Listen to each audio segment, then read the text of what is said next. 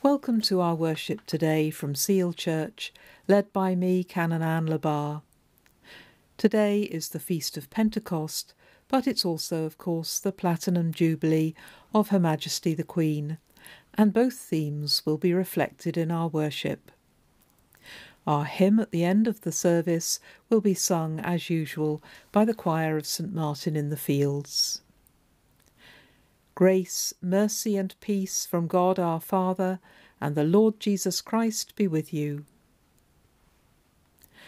Almighty God, to whom all hearts are open, all desires known, and from whom no secrets are hidden, cleanse the thoughts of our hearts by the inspiration of your Holy Spirit, that we may perfectly love you and worthily magnify your holy name, through Christ our Lord.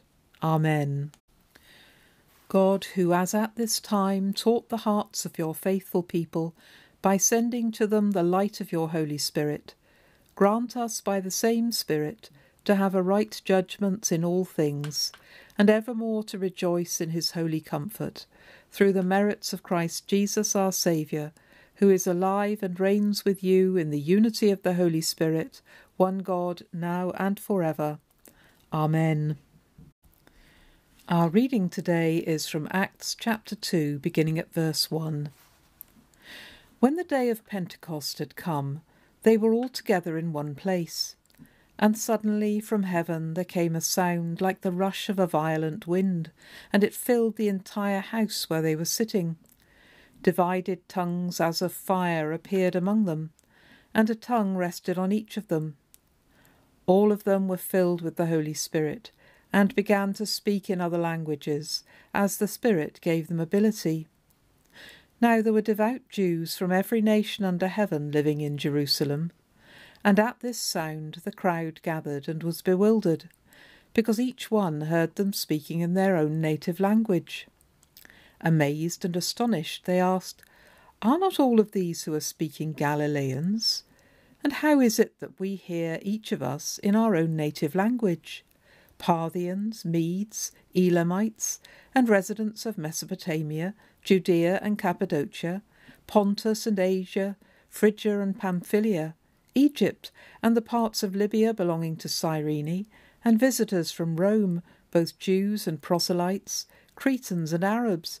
In our own languages we hear them speaking about God's deeds of power.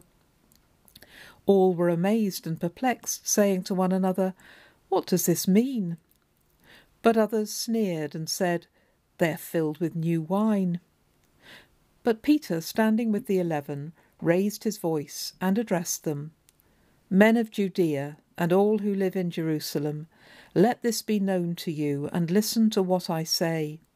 Indeed, these are not drunk, as you suppose, for it is only nine o'clock in the morning. No, this was what was spoken through the prophet Joel. In the last days it will be, God declares, that I will pour out my Spirit upon all flesh, and your sons and your daughters shall prophesy, and your young men shall see visions, and your old men shall dream dreams. Even upon my slaves, both men and women, in those days I will pour out my Spirit, and they shall prophesy. And I will show portents in the heavens above and signs on the earth below, blood and fire and smoky mist. The sun shall be turned to darkness, and the moon to blood, before the coming of the Lord's great and glorious day. Then every one who calls on the name of the Lord shall be saved. In the name of God, Father, Son, and Holy Spirit. Amen. Today is the feast of Pentecost, Whitsun, one of the three major feasts of the Church's year. The others are Christmas and Easter, of course. But today we remember the Holy Spirit sweeping down on the disciples, propelling them out on their journey into the world to spread the good news of God's love. But let's be honest, that's not the celebration that's at the forefront of most people's minds today. That's not why the bunting's out. That's not why I'm going to be spending the afternoon sticking things to other things in a craft tent on the rec. It's Her Majesty the Queen's record breaking 70 years on the throne that's the reason for all that. But I don't think these two celebrations are as far apart as we mo- might suppose, and I'm sure the Queen would be the first to recognise the connection. She's made it well known throughout her 70 year reign that she looks to God for the strength and inspiration she's needed to sustain this marathon act of service to her nation. In fact, there could be no more appropriate day than Pentecost for us to celebrate her Jubilee, because Pentecost is all about calling and service and what we need to do it. The disciples who gathered in the upper room on the day of Pentecost had a job to do.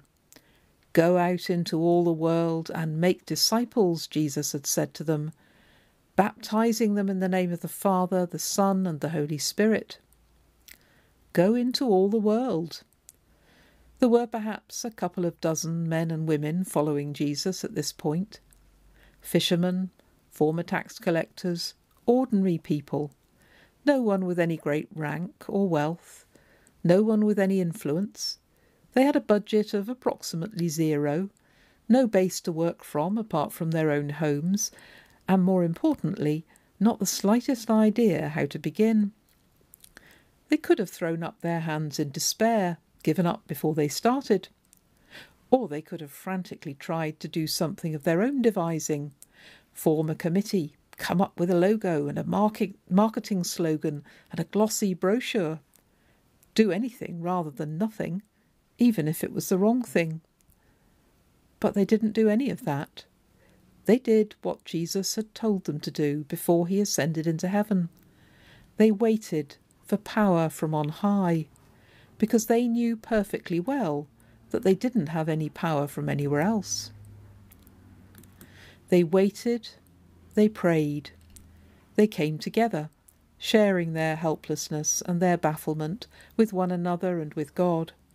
That last bit is important, whether we're able to gather physically with others or need to do it online or on the phone instead. We need each other. There's a wonderful prayer written by Thomas Merton, a Trappist monk who died in 1968, which has sustained many people, including me, when the road ahead hasn't seemed clear. My Lord God, I have no idea where I'm going I do not see the road ahead of me. I cannot know for certain where it will end. Nor do I really know myself, and the fact that I think I am following your will does not mean that I am actually doing so. But I believe that the desire to please you does in fact please you, and I hope I have that desire in all that I am doing. I hope that I will never do anything apart from that desire. And I know that if I do this, you will lead me by the right road, though I may know nothing about it. Therefore will I trust you always, though I may seem to be lost and in the shadow of death. I will not fear, for you are ever with me, and you will never leave me to face my perils alone. I think those first disciples of Christ would have said Amen to that as they waited on God. His answer, when it came to them, was dramatic. Something happened that they had no explanation for. They couldn't really even describe. They heard a sound like a rushing wind, but there was no wind. They saw flames of fire, but no one got burned. And people from all over the known world heard them speaking in their own native languages even though the disciples almost certainly had no knowledge of Parthian, Median, or the language of Elam. Whatever was happening, it hadn't come to them by their own efforts. And while the glossy brochures and slogans we think up are often quickly forgotten, this initiative, God's initiative, went viral. According to the book of Acts, thousands joined them in those first few days, and of course, in time, the message did spread to the whole world, even to our ancestors in this distant corner of it. Although the events of that first Pentecost were dramatic, the presence of the Holy Spirit in our lives doesn't have to come with rushing wind or flames. The early Christians described all sorts of things of, as gifts or fruits of the Spirit. love, joy, peace, patience, kindness, goodness, gentleness, faithfulness, and self control. That's what St. Paul says in one of his letters. All of these, any of these, show us that the Spirit of God is at work. And he described everything from healing and teaching to administration and generosity as callings prompted and empowered by the Spirit. In the Old Testament, the Holy Spirit inspires not only leaders and prophets, but also the craftsmen and women who make the tent in which people come to worship God, the people who work behind the scenes in practical ways. The Bible speaks of anything that makes a difference for the better to other people as inspired by God. It's no accident that the Hebrew word for spirit is the same as the word for breath. We're all called to live God breathed lives and to breathe the life He gives us into the world around us too. And that brings me back to the Queen. Seventy years ago, she was called to a particular role. She was anointed with oil of chrism at her coronation. Chrism is a shortened form of the Greek word charism, means gift, and it's especially used of those gifts of the Spirit. It was a sign that she was called to a particular job, but also a reminder that it would only be by the help of the Spirit of God that she could do it. But as those of you who've ever been to a baptism here at Seal will know, oil of chrism isn't just reserved for monarchs. It's used in baptism, in confirmation, and in ordination too, as a sign that just as much as any monarch, we all have a job to do. Oil of chrism is scented with frankincense and balsam. Its scent spreads out, as our good effect on the world should do.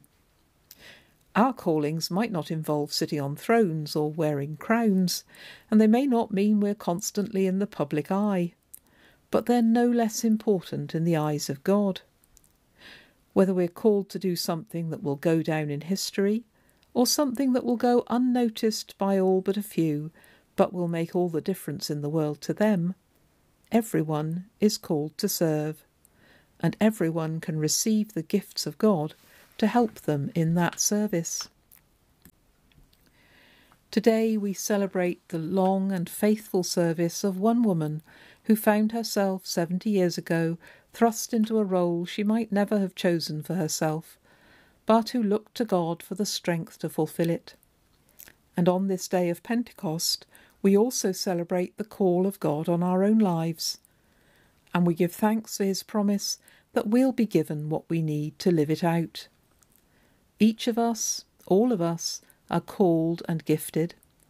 However old or young we are, whatever our abilities and disabilities, whatever our life story and background.